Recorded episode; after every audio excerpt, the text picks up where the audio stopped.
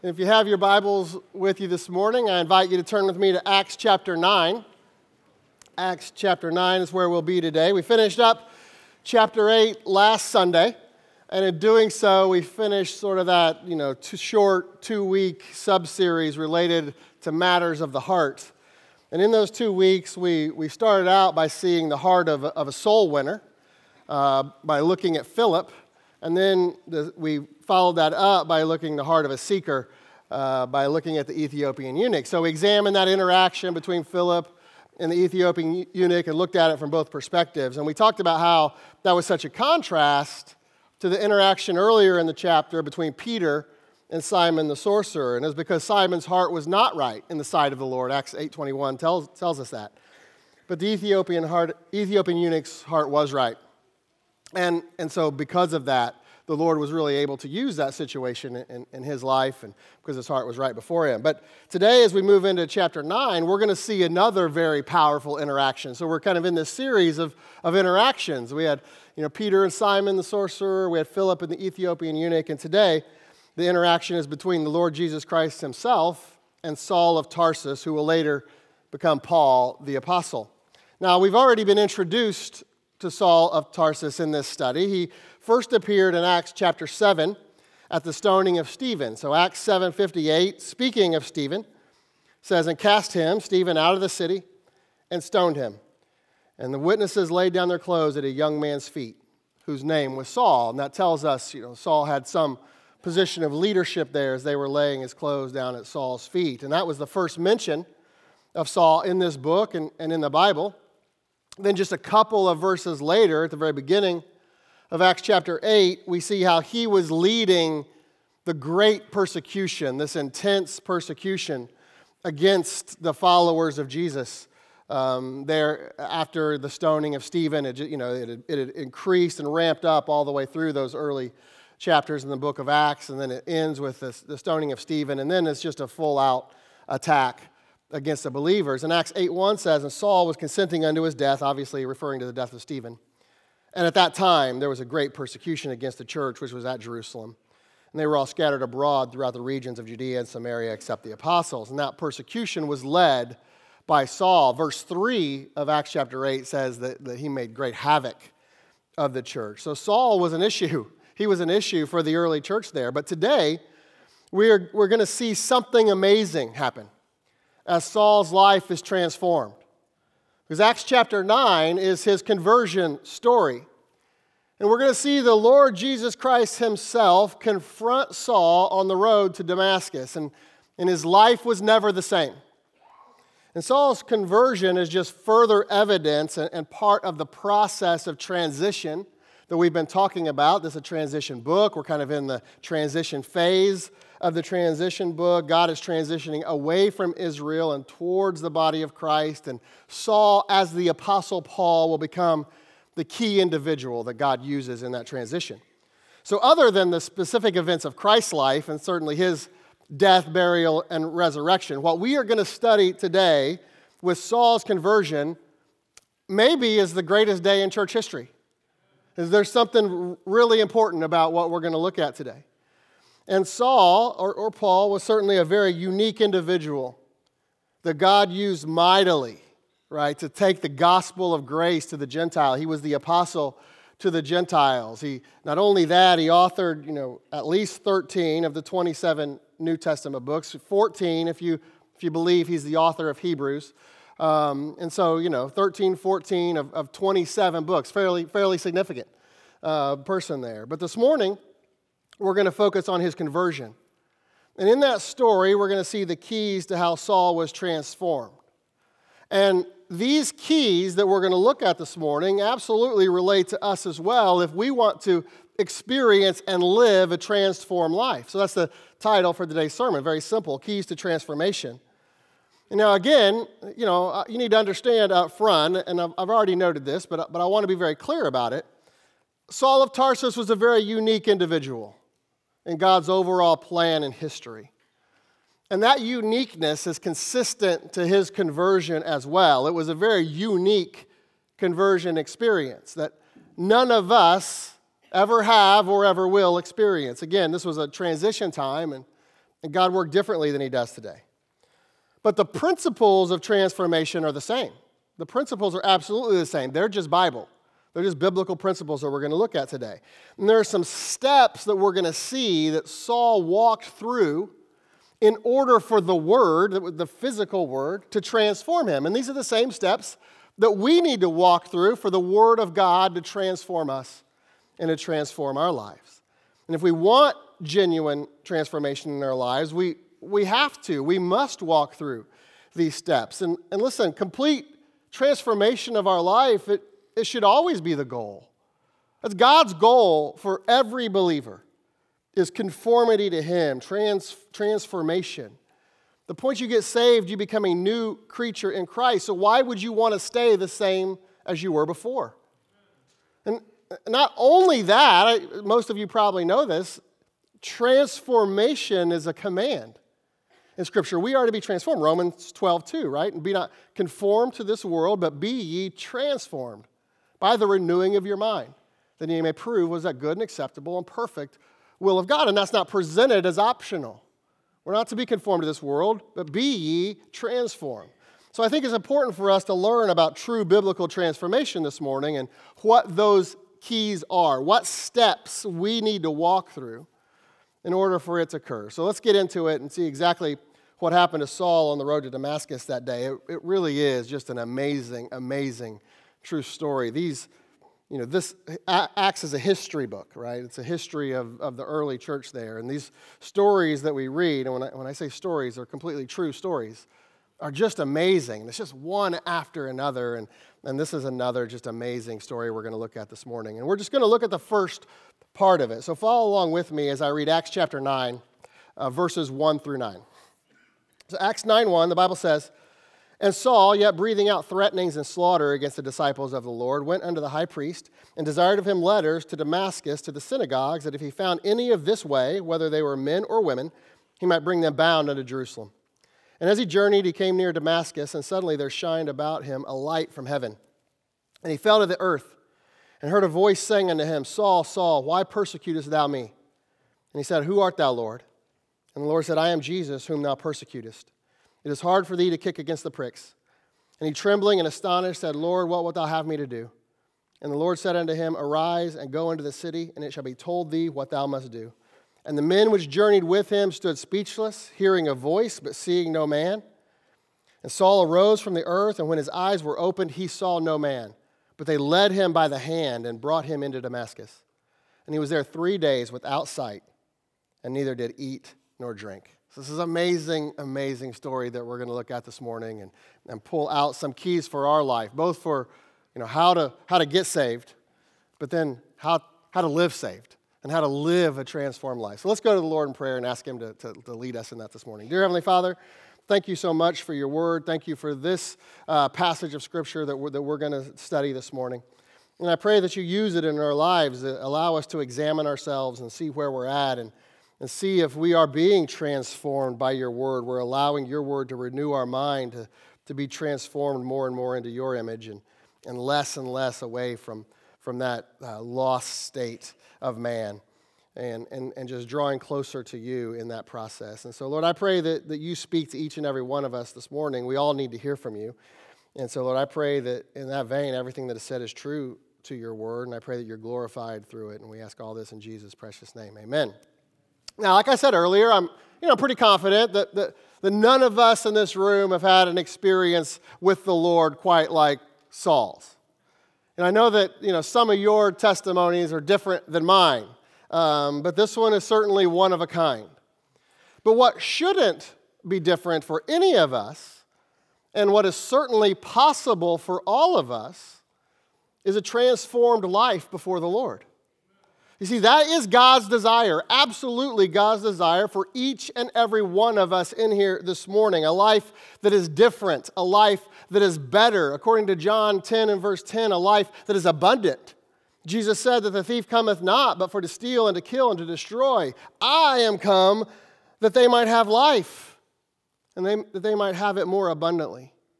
So I want you to know this morning, before we even get started on these keys to transformation, that the abundant life in Christ is absolutely possible. a transformed life to God's glory is absolutely possible, but it's not automatic. It doesn't happen automatically. You have free will and you get to choose. But there are some keys that we see in Paul's transformation story that we need to see in our own, and, and here's where it starts. For us to ever see true biblical transformation, we need to first of all acknowledge our enmity.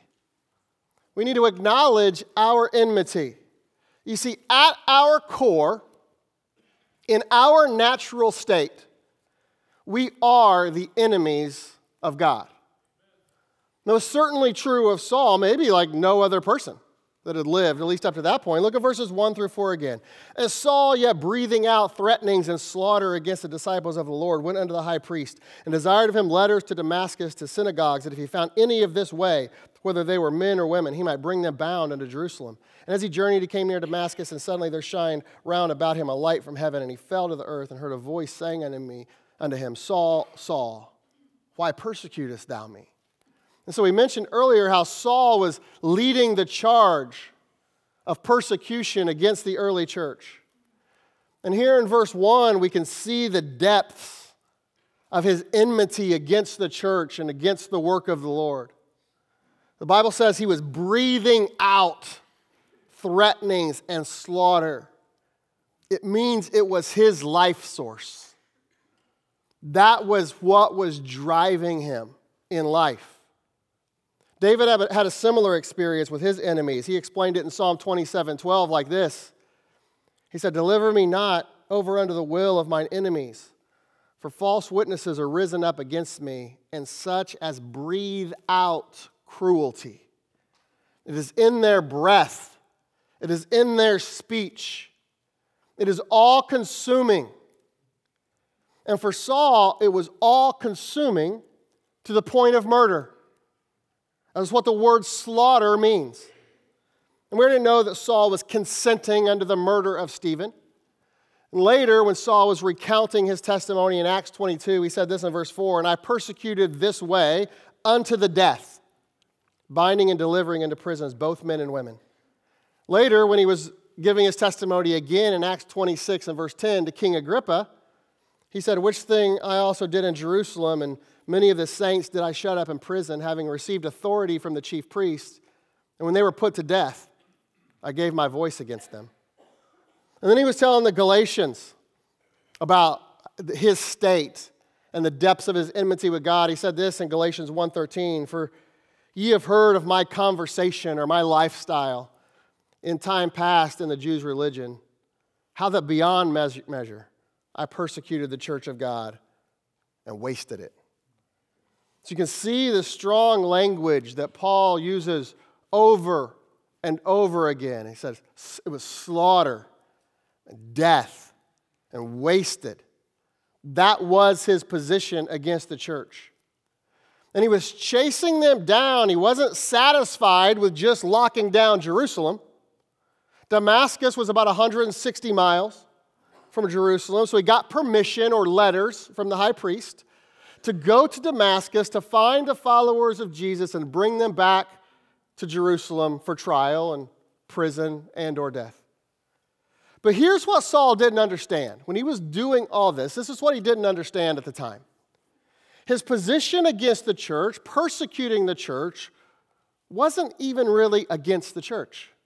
I mean, it, certainly was in one sense, but it goes way deeper than that. It was against the Lord who he thought he was serving. And I say that because did you notice what the Lord asked Saul in, in, in Acts 9 4? He said, Saul, Saul, why persecutest thou me? And in that moment, Saul was brought face to face with the fact that he was an enemy of God. Not just the church, not just the followers of Jesus. He was an enemy of God. And this statement by the Lord gives us some great doctrinal insight into the transitioning aspect of the body of Christ. We are how we are one with Christ in the body, with Him as our head. So when we are persecuted, that means Christ is persecuted. We can't be separated from Him. Romans 8, 1 Corinthians 12, there are many other cross references I could give you. But the point is, the Lord confronted Saul with his personal enmity in a way that he wasn't even aware of. And what is always the case is that our enmity and our sin are always against the Lord. They're against the Lord. David acknowledged this when he was dealing with his sin with Bathsheba and the subsequent sin of having her husband Uriah murdered. But listen to David's confession and his understanding in Psalm 51, verses 3 and 4. He says, For I acknowledge my transgression, and my sin is ever before me. But look at, listen to verse 4. Against thee, thee only, have I sinned, and done this evil in thy sight, that thou mightest be justified when thou speakest and be clear when thou judgest. You see, there's no such thing as a victimless sin. It's just that we're not actually the victims. We think we are, and it certainly feels that way. But, but that sin, sin is always against the Lord. He is the perfect one, He is the holy one, and holiness offends, or, or sin offends righteousness. Sin offends holiness. The only righteousness we have is in Christ. So there's no such thing as a victim of sin, it's just that we're not the victims. And before Saul could move on to the next step and even begin the process of transformation, he had to acknowledge who he was and how he was wrong, and how his actions had made him an enemy of God. And listen, that is true of every individual, it's true of all of us as well. Before we can ever live and experience a transformed life to God's glory, we have to acknowledge who we are as well. And that in our natural and unregenerated state, we too are an enemy of God. And I know that Saul came to understand that fact because when he was Paul writing all those New Testament books, he wrote about it multiple times. In Romans chapter 5, verses 8 through 10, he said, But God commendeth his love toward us, and that while we were yet sinners, Christ died for us.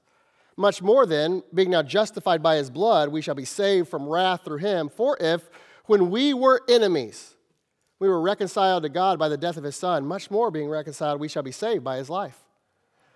In Colossians chapter 1 and verse 21, he says, And you who were sometime alienated and enemies in your mind by wicked works, yet now hath he reconciled so, you see, before we are saved, we are an enemy of God, plain and simple. And it doesn't matter how good you think you might be and how good you think you are as a person. You're of your father, the devil, and the lust of your fathers you will do. And listen, this, sometimes this is hard for us to wrap our heads around because we know people who aren't saved, but are good, see, at least seemingly good, moral people. And listen, compared to others, they might be. That, that might absolutely be true. But compared to Christ, they are the enemy. And that is just a biblical fact. But here's the even scarier thing, I think. Because even for those of us who are saved, while we are still absolutely one with Christ, we can still live practically as his enemy. And, and doctrinally, we're not. Doctrinally, we are in Christ. And when God looks at us and in the standing before Him, He sees us as holy. But our state can live practically in a position that is in opposition to God and the ways of God. And that all depends on our state of mind and where we allow our mind to go and how we control our mind and how we renew our mind. Is your mind renewed daily in the new man of Christ, or is your mind still being controlled by that old man and that old sin nature? Romans 8, verses 6 through 8 lay this out for us. For to be carnally minded is death, but to be spiritually minded is life and peace, because the carnal mind is enmity against God. For it's not subject to the law of God, neither indeed can it be, so then they that are in the flesh cannot please God. And unfortunately, it is possible for a saved person to be carnally minded to be carnally minded in that we're just not renewing our mind and we're just allowing that old man to lead our actions and to lead our thoughts. And to, the carnal mind is enmity against God. James 4 4 tells us that friendship with the world is enmity with God. So even for the believer, there's a danger there for us even after we become Christians. It, it, certainly changes our doctrinal standing before the Lord, but there's still a practical element of how we live our life. So we have to be careful with this and be very careful and intentional about keeping a sober mind. Because if we don't, we are at risk for landing on the wrong side of things and being an enemy of God, maybe without even knowing it. Saul didn't know he was God's enemy. Now, he wasn't saved at the time, but he was religious as can be. He was sincere in his desire to serve God. He talks about it in multiple places and how zealous he was. So listen, and I put this on your outline sheet. You need to be, understand that you can be an enemy of God and not be aware of it. You can be an enemy of God and not be aware of it because if you don't keep a sober mind, you are at risk for being deceived by your deceitful heart. We've talked about that the past two weeks. And you might even be like Saul and be sincere. But don't confuse sincerity with being right. Sincerity isn't the issue. Saul was 100% sincere, he was just sincerely wrong. In fact, in 1 Timothy 1, verses 12 and 13, he explained how sincerely wrong he was. He said, And I thank Christ Jesus our Lord, who hath enabled me, for he counted me faithful, putting me into the ministry, who was before a blasphemer and a persecutor and injurious, but I obtained mercy because I did it ignorantly, in unbelief. He admitted he didn't know, he did it ignorantly. But here's the key when he was confronted with the truth, he acknowledged it. He didn't lie to himself and convince himself that he was okay. And that this actually was the way, the thing that God wanted him to do. God really wanted him to keep persecuting the church. And listen, that's not easy. It's not easy to admit that you're an enemy of God. But until you do, you will live in the state that you currently find yourself. And you will not see transformation. You will not see yourself being used by God in any significant way. That won't happen. And that brings us to our second key to transformation because the way you acknowledge your practical enmity with God is to accept his examination.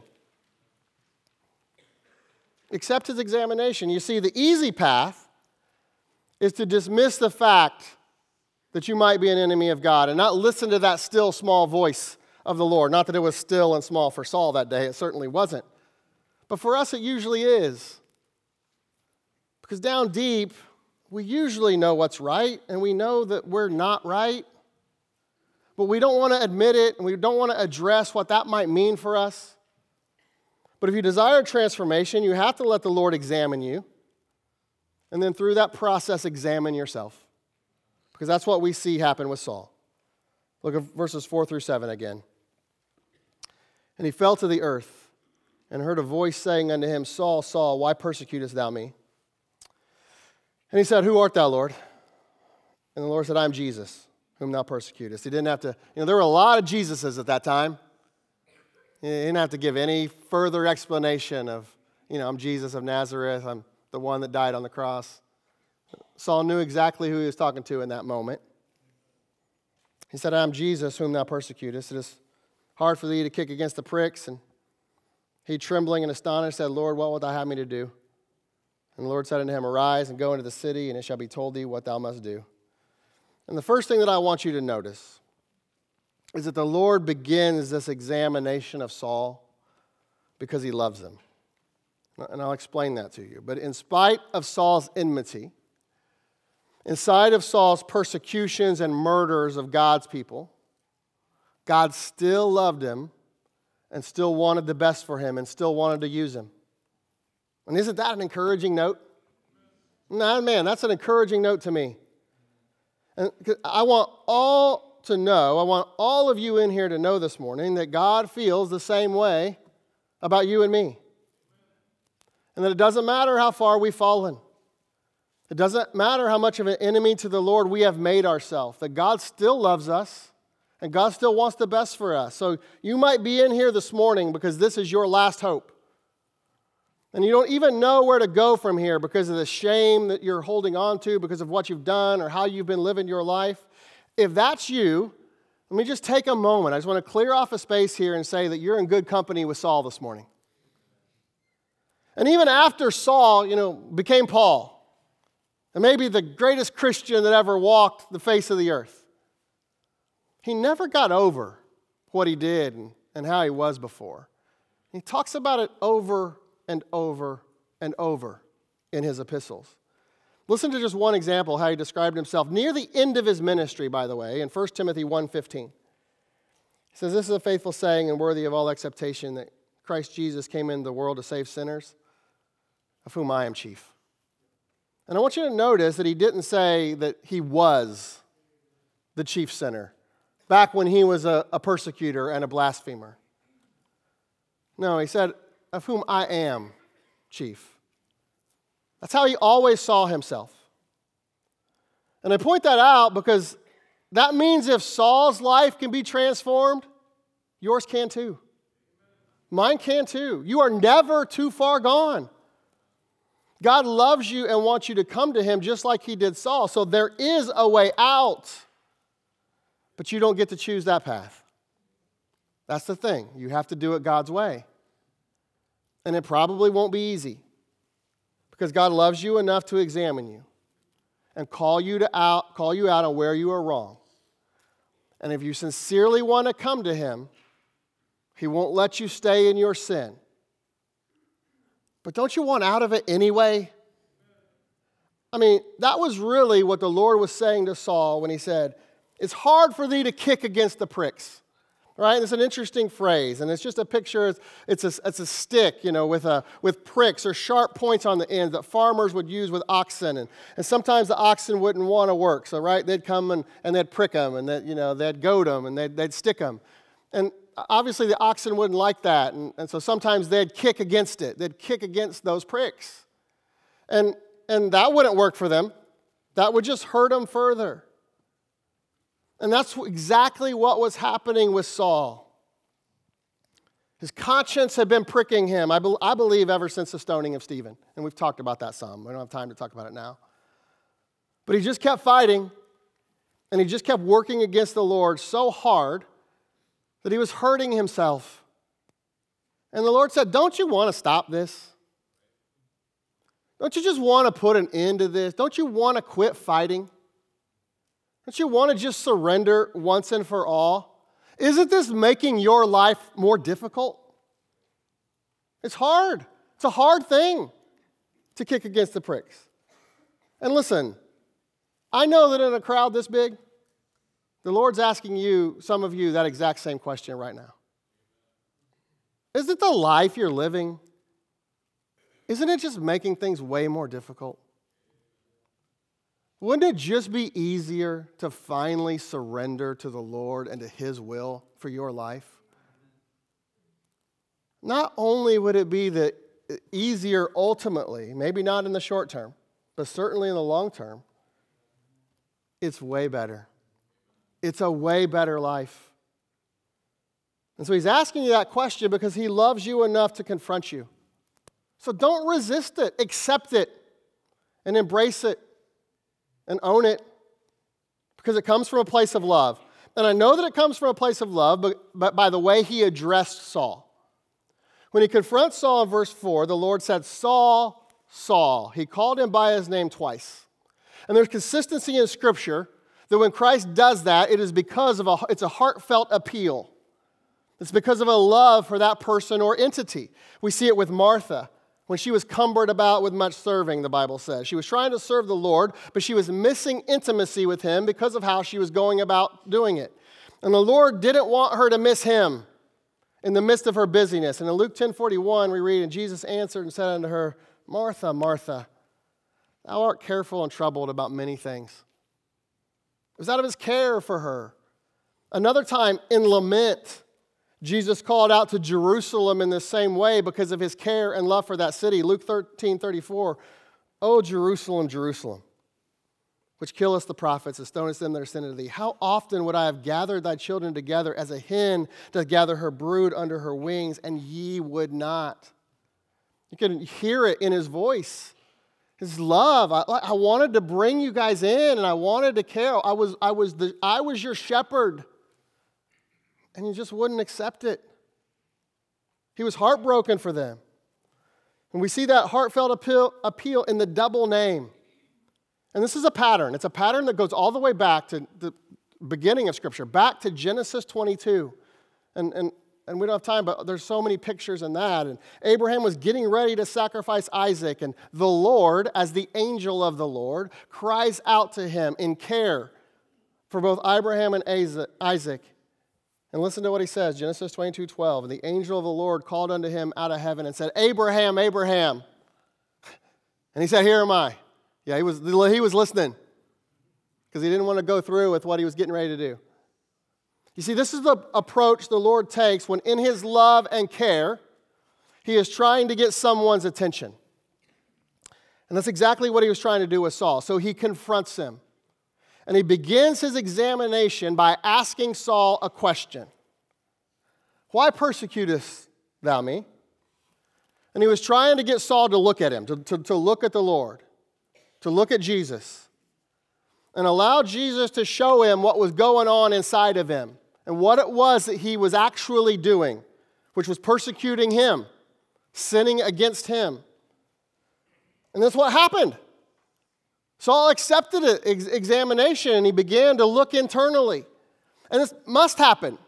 If you're, if you're going to walk through this process of transformation, you must be willing to be honest with the Lord in order to find out what is really going on inside of you. And again, this isn't easy, but you can't skip it. David knew it. It's why he asked the Lord to examine him in Psalm 139, verses 23 and 24. He says, Search me, O God, and know my heart. Try me and know my thoughts, and see if there be any wicked way in me and lead me in the way everlasting. And there's a scary honesty in that request from David, asking God to search him and to examine him because, but it was, it was because he wanted to know. He wanted to know if there was any wicked way in him. He wanted to be led by the Lord. So, what a great request it was. But here's what is scary when you find out what's going on inside of you, well, you got to do something with it. And that's what Saul was facing. And he responded correctly. Because when he found out what was going on inside of him and how he was actually an enemy of God, it led him to ask two questions in return. So Jesus, the Lord, asked him a question Why persecutest thou me? And he asked two questions in return, which I believe to be the two most important questions in life. And the questions everybody, we all need to ask ourselves at some point in life and even multiple times in life. And the first question was, Who art thou, Lord? Who art thou, Lord? Because, first of all, we must know who Jesus is. We must know who Jesus is, not only abstractly, but personally. And who he is is the Son of God, the Alpha and Omega, the Savior, the Good Shepherd, the King of Kings, the Lord of Lords, the head of the church, the true vine, the light of the world, the Prince of Peace, the Word. And the list goes on and on and on and on. That is who he is. But, but the question, really, that, would, that I'd put on the table is this Is he those things to you? Is he your Savior? Do you know him personally? Is he, is he your Lord? Is he your king? Is he those things to you? Because if he is, then you'll ask the second question, which is, Lord, what wilt thou have me to do? And this is important because, listen, I, I put this on your outline sheet. Consecration isn't just verbal, it's actual. It isn't just verbal, it's actual. He said, What wilt thou have me to do? Let us not love in word, neither in tongue, but in deed and in truth.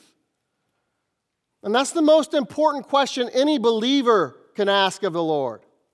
Because if Jesus is who he says he is, and if he is the Son of God, and if he is our Savior, and if he is the King of Kings and the Lord of Lord, if he is all that, then what else can we do but serve him? What other option are you left with? So we need to find out then what he wants us to do. He wants what he wants from our life. Truly, what else can we do with that information? Why do you want to waste your life by not doing what he desires of you? And the question here is a very personal one. It was not, what is your plan for the world? Or, or, or what do you want the church to do? It was, what wilt thou have me to do?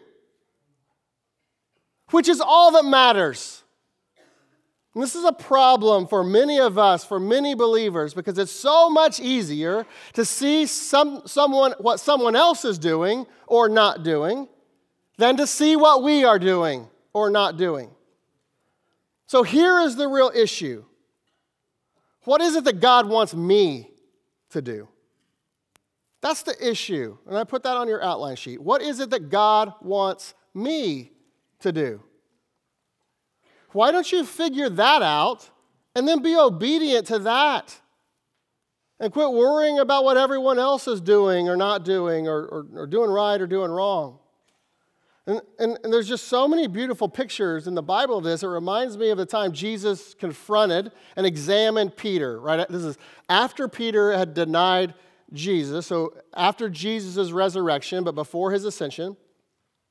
And he met with Peter personally and he asked him, this is in John 21, he asked him those three times Lovest thou me more than these? Lovest thou thee more than these? Lovest thou me more than these? It was a very personal conversation. And it was something that the Lord needed to nail down with Peter because, because he was about to inf- inform him that, that Peter was going to die for him. He, he, he tells him that in this conversation. As, sooner, as soon as Peter finds that out, that, that, that he's going to die to serve Christ, he wanted to know what Jesus was going to ask of John. So I want you to see Jesus' response in that interaction. It's John 21. Look at verses 19 through 22. This spake he, this spake Jesus, signifying by what death he, or Peter, should glorify God. And when he had spoken this, he said unto him, Follow me. I mean, like, I mean, we want to get into, like, you know, what it means to follow Jesus. He's like, Okay, Peter, here's the thing. You love, you love me uh, more than all, all these? You love me more than anything? I need you to feed my sheep. I need you to feed my lambs. And he said, Okay, when you do that, you're, you're going to die. Like, you're, you're going you're going to be a martyr. Now, let's go. Now, follow me. Like, he didn't, he didn't even say, Is it, You willing? You going to do that? He's like, All right, well, there you go. There's the information. Let's get to work. Follow me. Then look at verse 20, and I love it. I love the honesty because this is me. then Peter, turning about, seeth the disciple whom Jesus loved following, that's John, which also leaned on his breast to supper and said, Lord, which is he that betrayeth thee? Peter, seeing him, saith to Jesus, Lord, what shall this man do? So if I'm going to die, um, what about John? I'm just wondering what your plans are for John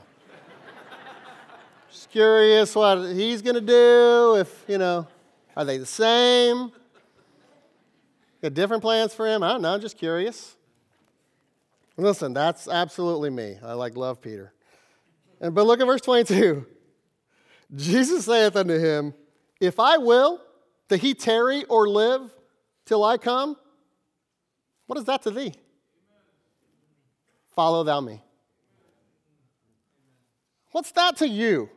Who cares? It does not matter my plans for John. One thing matters my plans for you. That's the crux of the matter. What is that to thee?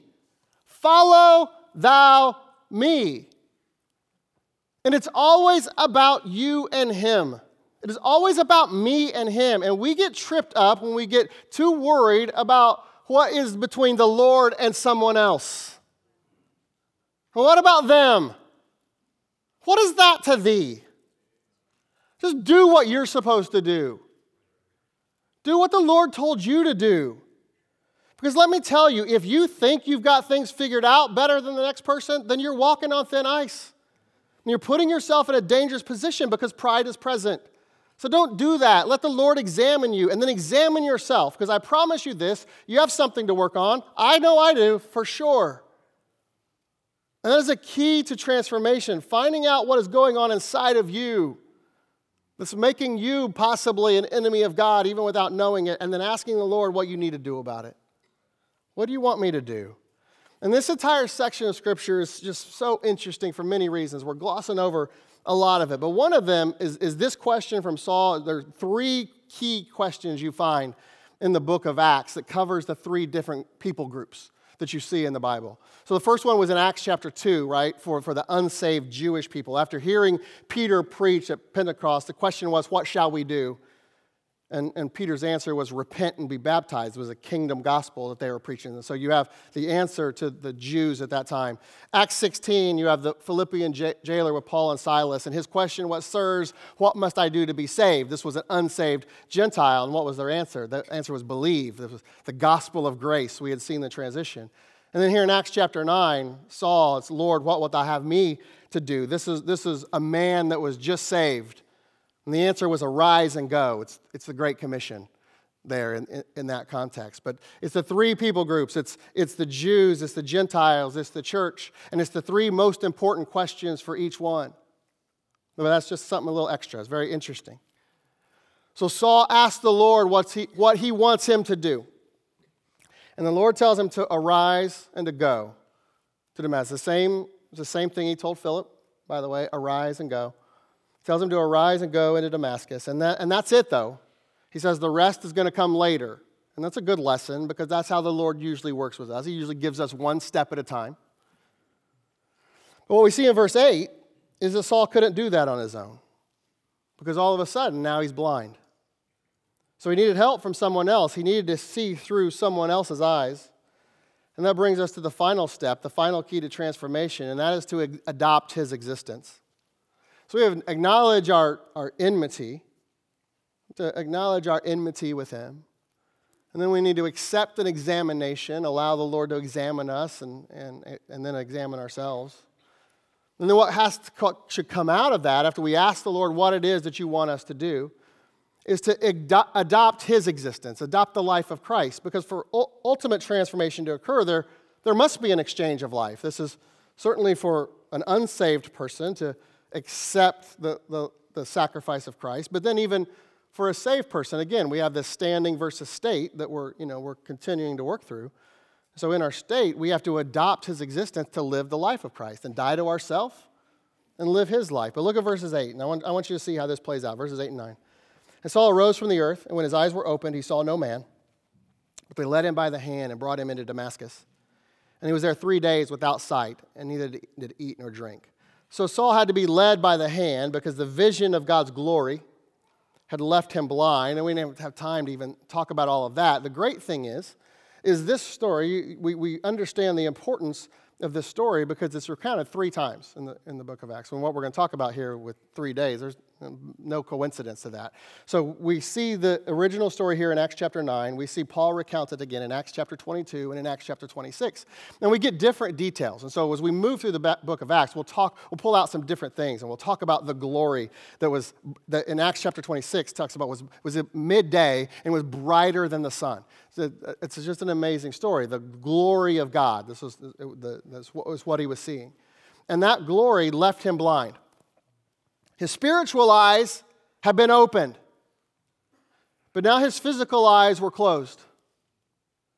And God was thoroughly humbling Saul, preparing him for the ministry that was ahead. And that was a process that took three days. And you have to see the typology and the picture in that. Because this is a picture of the death, burial, and resurrection of Christ, which is ultimately the exchange of life. It is death for life. This is a picture seen all throughout Scripture, beginning in Genesis chapter 1. The first life we see in the Bible during the creation event was on the third day, not surprisingly. It was the herb yielding seed, the fruit tree yielding fruit after its kind. You see it in Genesis 22. Abraham and Isaac on the third day, they went up. You see it with Jonah. And the list just goes on and on and on. This is just a consistent pattern in Scripture. Three days, a picture of the death, burial, and resurrection. It's a picture of that exchange of life and where true life occurs. And for us, it's the death of our life in exchange for the life of Christ. And man, what a trade that is. Christ for the criminal. But it must be a willing exchange. You have to be willing to die, to mortify your flesh, to die to yourself in order to live the life of Christ. This, too, was something Saul learned very well because, as Paul, it was a consistent theme in his writings. You know, for example, 2 Corinthians 4, verses 10 and 11 says, always bearing about in the body the dying of the Lord Jesus, that the life also of Jesus might be made manifest in our body, right? We got to bear about the dying of Jesus so that his life could come alive in us. For we which live are always delivered unto death for Jesus' sake, that the life also of Jesus might be made manifest in our mortal flesh. So, the only way for Jesus' life to be made manifest, to come alive in us, is if we die to our, our old man. We, we, we got to share in that. We got to share in the dying to then experience real life. And listen, we, we talk all the time about, you know, living the life of Jesus and following Jesus and doing what Jesus did. And, you know, I, I know the kids, you won't have any idea what I'm talking about, but back in my day, there were these WWJD bracelets, right? Some of you know what I'm talking about. What would Jesus do? And and the context of all that is fine. It's all good desires. It's what Paul describes in, in, in, in 2 Corinthians 4.10 as the life also of Jesus. And we want the life of Jesus. We want to live like Jesus. And that's great. You should want that. But, but listen to me very closely. And I, I put it on your outline sheet. The only way to get the life of Jesus is to consent to sharing in the dying of Jesus. That's it. You cannot live the life of Jesus if you are going to keep your old man alive. The only way to get the life of Jesus is to consent to sharing in the death of Jesus, experiencing that spiritual death, burial, and resurrection. So that means we have to take up our cross. That's what those three days of blindness and fasting represented for Saul. It was the death of Saul. It was Saul on the cross so that Christ could come to life three days later. And the cross and our death is a symbol of something very real in our experience. And I, and I want you to just think about that for a second. What was Jesus like on the cross? He was not powerful. He was not impressive. He was not significant. He was not being applauded by the multitudes who listened to his every word. No, none of that. The cross was a place of physical weakness, of rejection by the proud and arrogant world around him. It was a place of obscurity, a place where he was willing to lose everything he had built and trust his father to bring it back and make it significant. It was full submission to his father. Not my will, but thine. I lay me down. And that's what the call of death to self looks like, so that you can rise up in the newness of Christ. Are you willing to give up all the things that make you look important to other people, to take the place of obscurity if necessary, trusting God to use it however He will? Because that's necessary for spiritual transformation. And everything we deal with today fights against that. We are being assaulted on every side by the cult of human rights. That I deserve this or I deserve that. I want to be recognized and acknowledged. I want to be known and affirmed. I want to be seen and appreciated. And I get it. I do too. But the truth is, the Christian gospel cuts right across all of that. There's the very thing that the cross says has to die. Big bad Saul had to die, and he did. He was going to Damascus looking for believers, but when he got to the city, he could not see. Saul went to Damascus to apprehend followers of Jesus, but according to Philippians 3:12, he was the one apprehended by Christ. He said that in Philippians 3:12, but not as though I had already attained. Either we're already perfect, but I follow after, if that I may apprehend that for which also I am apprehended of Christ Jesus. He literally became a prisoner of Christ because Saul was willing to die to himself to live the life of Christ. It's what these three days picture. He went as the leader, right? He had all these people around him, and he's big bad Saul going into Damascus as the leader to raid the church. But ultimately, he was the one that had to be led into the city. So he couldn't depend on himself at all. And listen, we must come to the end of dependence on ourselves and rest upon the willingness of God to be at work in us. And that needs to be true even if no one else acknowledges and affirms it. The other guys with him had no idea what was going on in him. They heard something, but they didn't see what Saul saw. And according to Acts 22 9, they didn't even hear words like Saul heard. Acts 22 9 said, And they that were with him saw indeed the light and were afraid, but they heard not the voice of him that spake to me. So they heard something, but they didn't hear words. They didn't hear what Jesus was saying to him. They didn't see what he saw. So they took him to Damascus and left him alone. And listen, that, this last step of the transformation process, it has to be tackled alone. Just you and the Lord. Because the truth is, when God is at work in your life like that, He is at work to change your whole character until it's like Jesus in the midst of rejection and lack of recognition. Are you willing to do that? If so, you can have the life of Jesus. But this is another place we struggle, isn't it? We want the power of God, but we want to get at least partial credit for it too. And if God does anything through us, we want to be sure someone else notices. And if anything happens in our midst, in our home, or in our family, we want it to be known that, man, we spent a lot of hours praying for that. Or that we counseled so and so in such a helpful way. And we want to move in and get at least, you know, we want to all glory to God. But, you know, I mean, a little bit, me too. We know.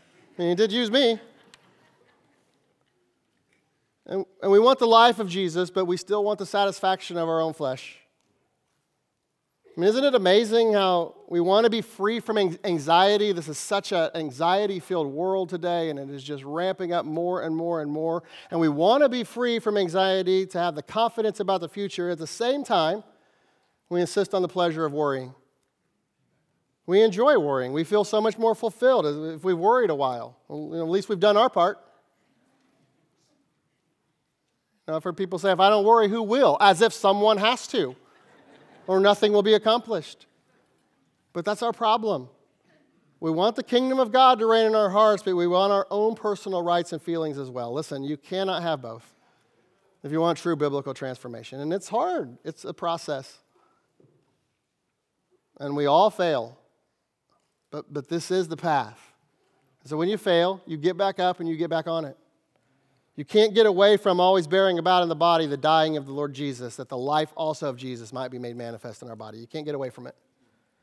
So at some point, you must die and recognize that real life comes through that transformation as you rise up to walk in the newness of His life alone, not your own.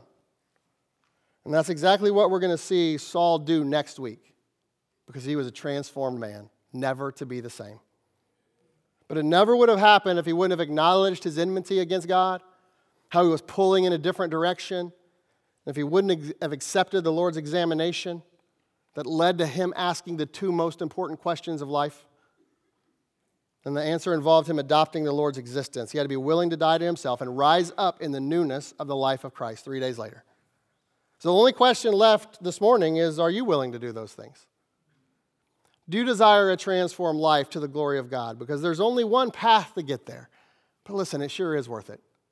So let's have every head bowed and every eye closed. And as we're preparing to, to, to, to close out this service, the singing uh, the final song of worship, I just, I just want you to allow the Lord to examine you this morning. And then examine yourself. Ask yourself those honest, hard questions. Lord, what wilt thou have me to do? What is it that you need to be doing now? And then commit to doing that.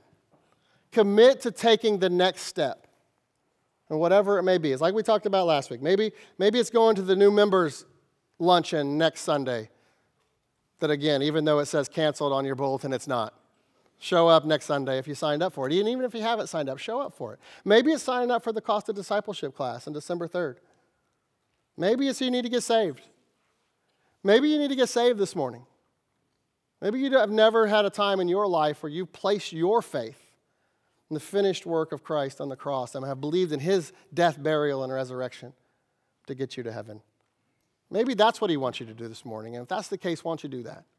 Why don't you come forward and talk to one of us during this song or catch us afterwards, whatever the case might be, to be, to, to, to answer the question of, Lord, what would thou have me to do? Dear Heavenly Father, thank you so much for your word. Thank you for the example of, of Saul and, and how you transform his life through those steps. And Lord, I pray that, that you um, work on each and every one of us. We all have work, certainly, um, that we need in our life. And so help us to see it according to your word and then be glorified in our life.